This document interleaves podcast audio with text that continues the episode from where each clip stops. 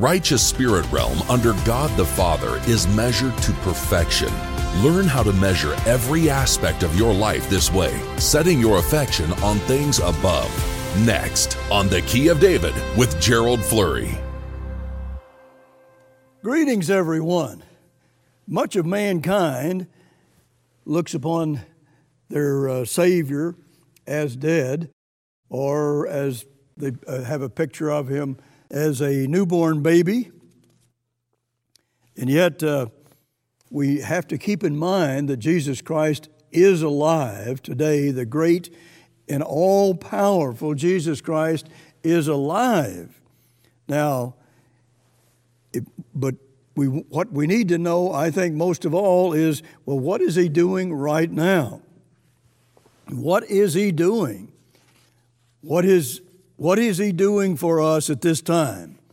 If you look at Hebrews 4, verses 14 and 15, it, it says there that uh, he's a high priest that has sympathy and feelings for us and our weaknesses. He has real feelings and he, he works to help us in several different ways. He, he does that.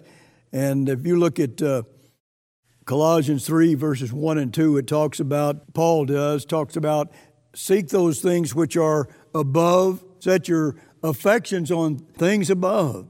Set your affection there. That expression, set your affection, could be read, be of the same mind, or other, in other words, think like God thinks. Think the way He does. And put your thoughts up there where He is and what He's doing. And it, that is some of the most uh, astounding truth you'll ever, ever uh, hear about. Paul also wrote this when, when Moses went up to the mount, he received a vision of a heavenly temple, and God commanded him to make the tabernacle according to that pattern. What he saw up in heaven, God showed him that vision up on the mountain. And he says, Now I want you to build the tabernacle just like what you see in heaven. And Moses, of course, did that. He followed that pattern. He had his affection on the above. And that's exactly where God wants all of us to have our vision. That's Hebrews 8 and verse 5. But then also in uh, Hebrews 9, verses 23 and 24, here's what it says It was therefore necessary that the pattern of things in the heavens should be purified with these, but the heavenly things themselves with better sacrifices than these. For Christ has not entered into the holy place made with hands, which are the figures of the true, but into heaven itself, now to appear in the presence of God for us. He's appearing before the presence of God the Father for us. Why is that? Why is He appearing before, right there, in, in the presence of God? uh, doing something for us. What is that all about? See, that's setting your affection on things above. Let's take a closer look at what he's looking at in uh, 1 John 2 and verse 1. Here's what it says My little children, these things write I unto you that you sin not. And if any man sin, we have an advocate with the Father, Jesus Christ the righteous. If any man sin, if we sin, we have an advocate with the Father. We have Jesus Christ there ad, being an advocate for us when we sin, not when we're righteous. Now, that's it's an amazing understanding that we need. Jesus Christ was on this earth and he was tempted, he, and he never sinned, but he, he was tempted just like we are. He understood the battle that we have, certainly in some respects better than the Father because he was here and the Father wanted him there so they could they can talk together and speak together uh, and discuss helping the saints or the members of God's true church when they sin. when they sin.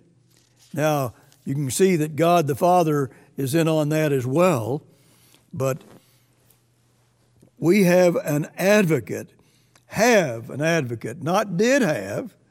We have an advocate before the Father when we sin. God doesn't condemn us to death or something like that. He helps us to get up, pick ourselves up, and go forward in overcoming our human nature and Satan, the devil, in this world. That's a big battle that we have to fight.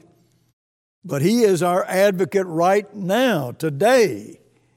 He is an advocate for you and for me if we desire that, if we really want that. That's just something with breathtaking splendor when you think about it. Who understands that? And then, he, of course, he goes on to uh, talk about the, uh, the Father. I'll just read a, uh, something I wrote about this. This word also reveals a lot about our Father. He too is living, deeply sensitive to every important detail in our lives. He established Christ's responsibility as our advocate. He is a father who has perfect love for each and every son. How can a father with perfect love not be equally involved with each family member? Our father has no favorites in his family. How inspiring it is to know that we are deeply loved. Now, that's something that we all need to know.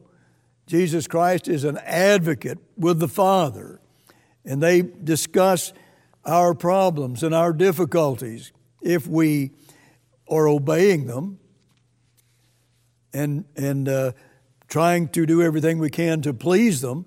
They're going to they're going to look after us and do everything they can to get us through our problems, our sins, and help us to overcome them because He wants us, that is, the Father, wants us in His family, and so does Jesus Christ. They both want that.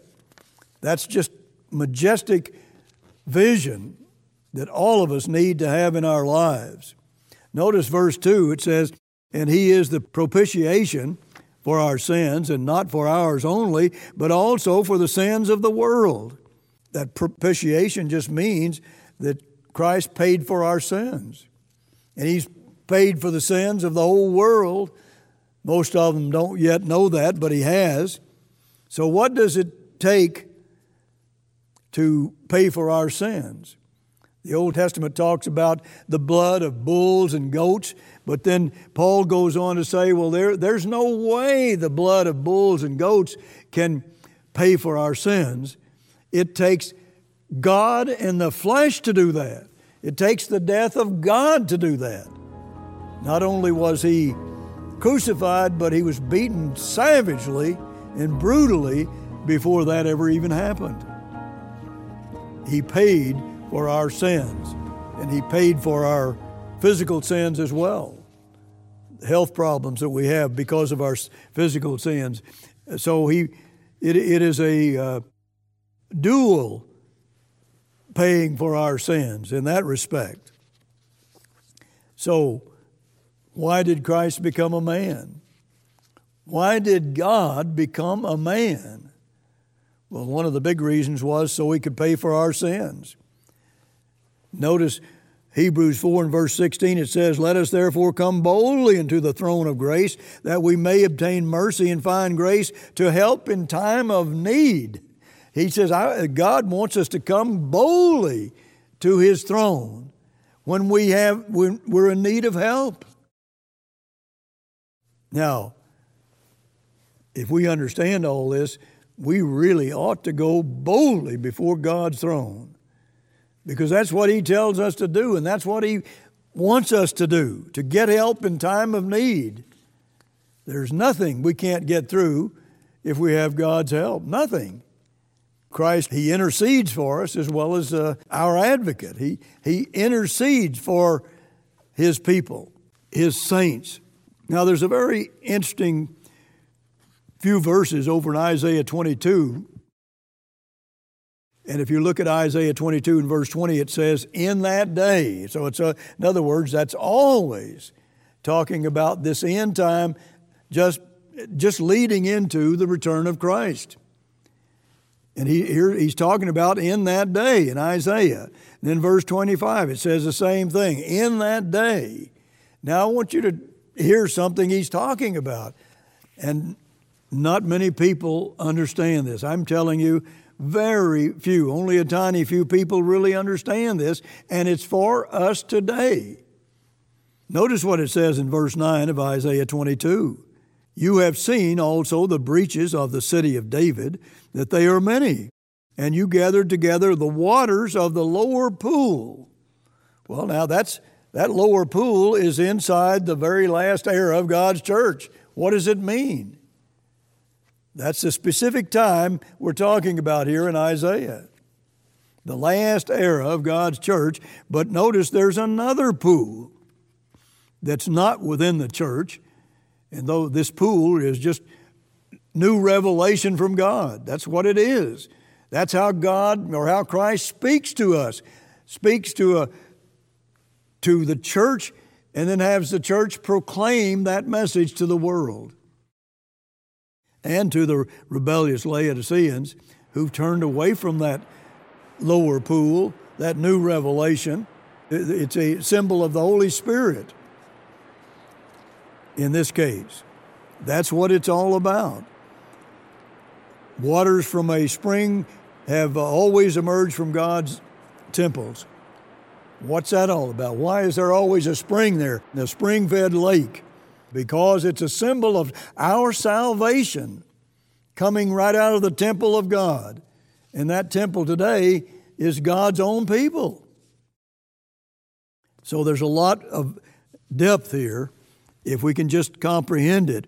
Notice verse 11 of Isaiah 22, it says, You made also a ditch between two walls for the water of the old pool, or the upper pool, it should read. But you have not looked unto the maker thereof, neither had respect unto him that fashioned it long ago.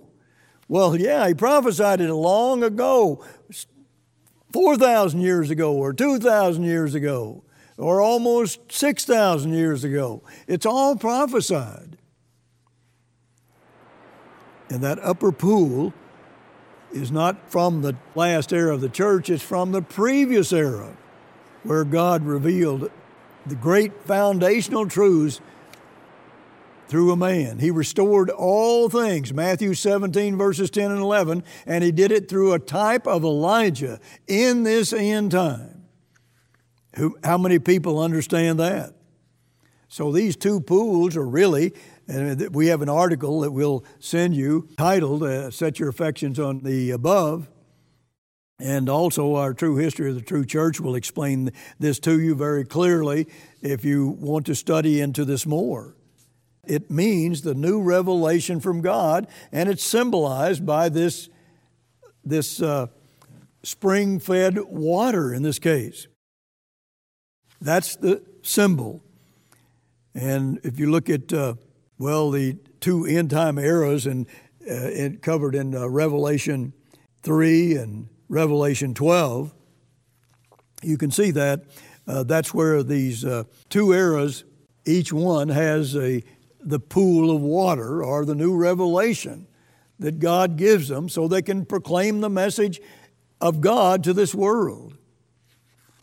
Now, but notice what God has against them the, the 95% that have rebelled against Him.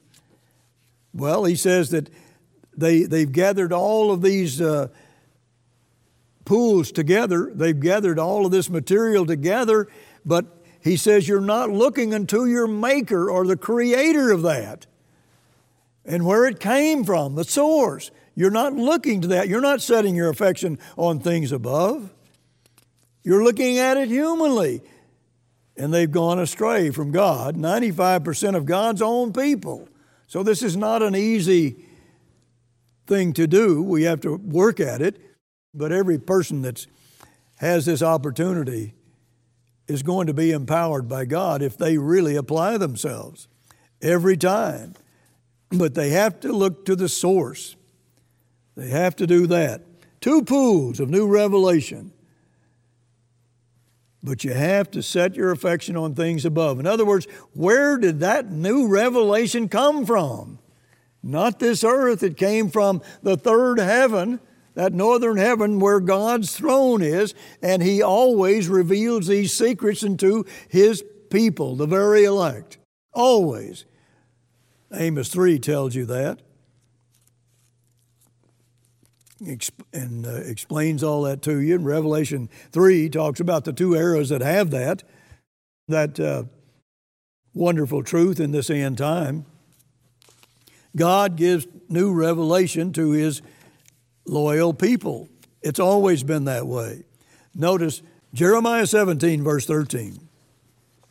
O eternal, the hope of Israel, all that forsake you shall be ashamed and they that depart from me shall be written in the earth. It's all about the earth if you turn away from God. You're not setting your affection on things above. then he says, because they have forsaken the eternal, the fountain of living waters, just living waters. See, it, it living waters that spring fed water is pictured as living waters. It's, it's, a, it's alive, it's the Spirit of God flowing into human beings and empowering them with the very power of God to overcome anything if they're just willing to, to do it. I'll just read you this. The Gihon Spring is one of the Bible's most powerful symbols. The Gihon is the only spring fed source of fresh water for five miles around the heart of Jerusalem. It symbolizes the Holy Spirit and the fountain of living waters in God's temple in heaven. And I just read you a scripture telling you that. To typify that water in his heavenly temple, God always ensured his sanctuary on earth was associated with a spring. Dr. Ernest Martin wrote that such a spring, quote, viewed by David and Solomon as a necessary feature of the temple at Jerusalem precisely duplicates the pattern or replica of God's temple in heaven. That spring fed water was always in the temple. And that's just all a symbol of God's temple today, which is His people. They have the Spirit of God in them. That water flows into them, that, that, that spiritual water, that Holy Spirit. Um, this is really, really very profound truth. And we need to think about it a lot to make sure we set our affection on things above. That makes all the difference in the world. Now, Jesus Christ is up there working fully, if necessary, to, to get us into the family of God. He and the Father are working together right now today to help us, if we're really willing and obeying Him, to help us into the kingdom of God. Their purpose is to get us into his, that family. Many sons are going to be coming into glory. Many of them, Paul said. Let me read to you something here that I wrote in one of my booklets. But it says, realize what receiving power from God means and where this symbolism is pointing. If you look at this spiritually, you see the same vision as the Gihon Spring. The Holy Spirit is the power that God the Father and Jesus Christ use. It is pure water or pure righteousness. It enables us to see the vision of God's temple above. We see that vision coming from God above. It always has to come from Him, or we're just walking around in the wilderness of this earth, going no place. We lose our, our goal, we lose our vision, we, we, we are no longer visionaries. Notice Ezekiel 43 and verse 10. You, Son of Man, show the house to the house of Israel, that they may be ashamed of their iniquities, and let them measure the pattern. Now, pattern means model for copying. Webster defines it as a model or plan used in making things or to make an imitation of something. This is talking about a model in heaven. The pattern that we must look to is above. We must have our affection on uh, what God wants us to see up there, up in that third heaven where He and Christ are in the Holy of Holies. And we have access to that because Jesus Christ blotted out our, our past sins, the penalty for them, blotted out those, paid for those sins as the Lamb, the Lamb of God. Now, see, uh, the, uh, that physical temple is, is just really a type of the holy temple in heaven. And God does everything to keep us looking up there. Notice Joel 3, it says, and it shall come to pass in that day that the mountains shall drop down new wine, and hills shall flow and with milk, and all the rivers of Judah shall flow with waters, and a fountain shall come forth out of the house of the eternal, and shall water the valley of Shittim. A fountain is going to spring forth in the, in the midst of God's temple in the millennium, and the waters are just going to flow out of God's house in Jerusalem. People can just touch the waters and they'll be healed. But it's God's Spirit that's flowing out to heal this world of all their sins and all their evils and all their weaknesses, all kinds of sins. The, this, this fountain is going to just fill this earth with God's precious truth, fill the entire earth with it. Zadok anointed Solomon right at the Gihon spring. 1 Kings 1, verse 38 and 39. King David placed the Ark of the Covenant right over the Gihon Spring and left it there until his son built the first temple. Why? Well, because that pictures God's throne. That Ark of the Covenant pictures God's throne, and we have to keep looking to God's throne. Where God is, the Ark has those covering cherubs covering the very throne of God. And that's what that ark looks like. And it's a symbol of what's up there. That we have to look up to God Himself to grasp these wonderful truths. He goes on to talk about the sons of Zadok. And you can see by studying this, uh, this article, you'll see that the sons of Zadok are here right before Jesus Christ returns, and it leads into the very second coming of Jesus Christ. So, this is for us today. We have to look up to that throne.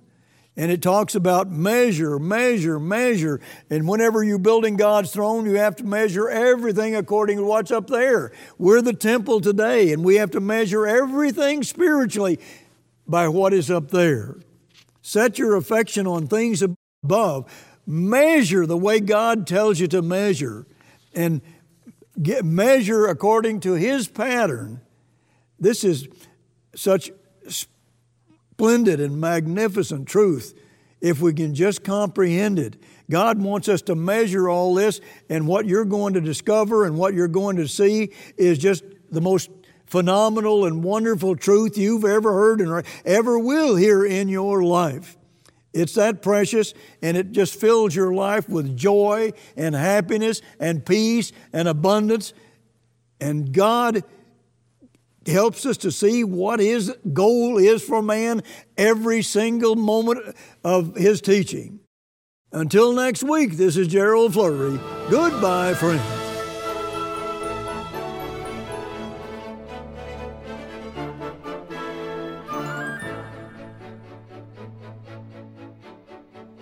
The righteous spirit realm under God the Father is measured to perfection. Learn how to measure every aspect of your life this way, setting your affection on things above. The world around us is rife with time wasters and distractions. In day to day life, we can easily skip from one responsibility to the next and totally forget about the God who made us and gives us purpose we can start to think that He doesn't really care what we do. But the truth is, God the Father and Jesus Christ live to help us. Anyone who puts God first will receive the power, hope, and vision to achieve greatness. Request Gerald Flurry's free book, The Last Hour, to prove that Christ's mission didn't end with crucifixion. He now lives to give God the Father the human perspective. Christ has personally experienced human weakness, so he advocates on our behalf to the Father, pleading with him to be patient and merciful. What better ally could we possibly have? Learn how Christ's active role as our advocate allows us to pray to God with boldness. In prayer, we can courageously claim God's promise, prove that Christ is also our intercessor, clearing a path for us to enter God's throne room. Without Christ's sacrifice, we would be cut off from this special access to our own Creator. Study the last hour to acquire the spiritual urgency necessary for survival in these dangerous times. God is real. He has existed for all eternity without beginning, and He wants a close relationship with you. This is the only way to stay encouraged and focus on things above as the world falls apart. You'll also receive a free copy of Gerald Flurry's reprint article, Set Your Affection on Things Above. Learn how to copy God's heavenly pattern of organization. Discover the pools of new revelation that can flood your life with inspiration and joy. Drink deeply from the spiritual rivers of living water. All our literature is available free of charge at no cost or obligation to you. Request The Last Hour and set your affection on things above. Order now. For the free literature, call toll free 1 800 339 7629. For the free literature, call toll free 1 800 339 7629.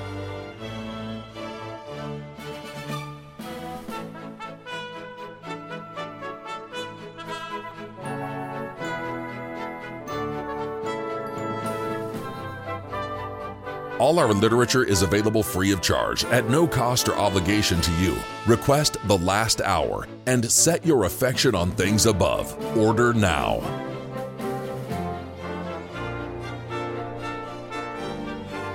For the free literature, call toll free 1 800 339 7629. For the free literature, call toll free 1 800 339 7629.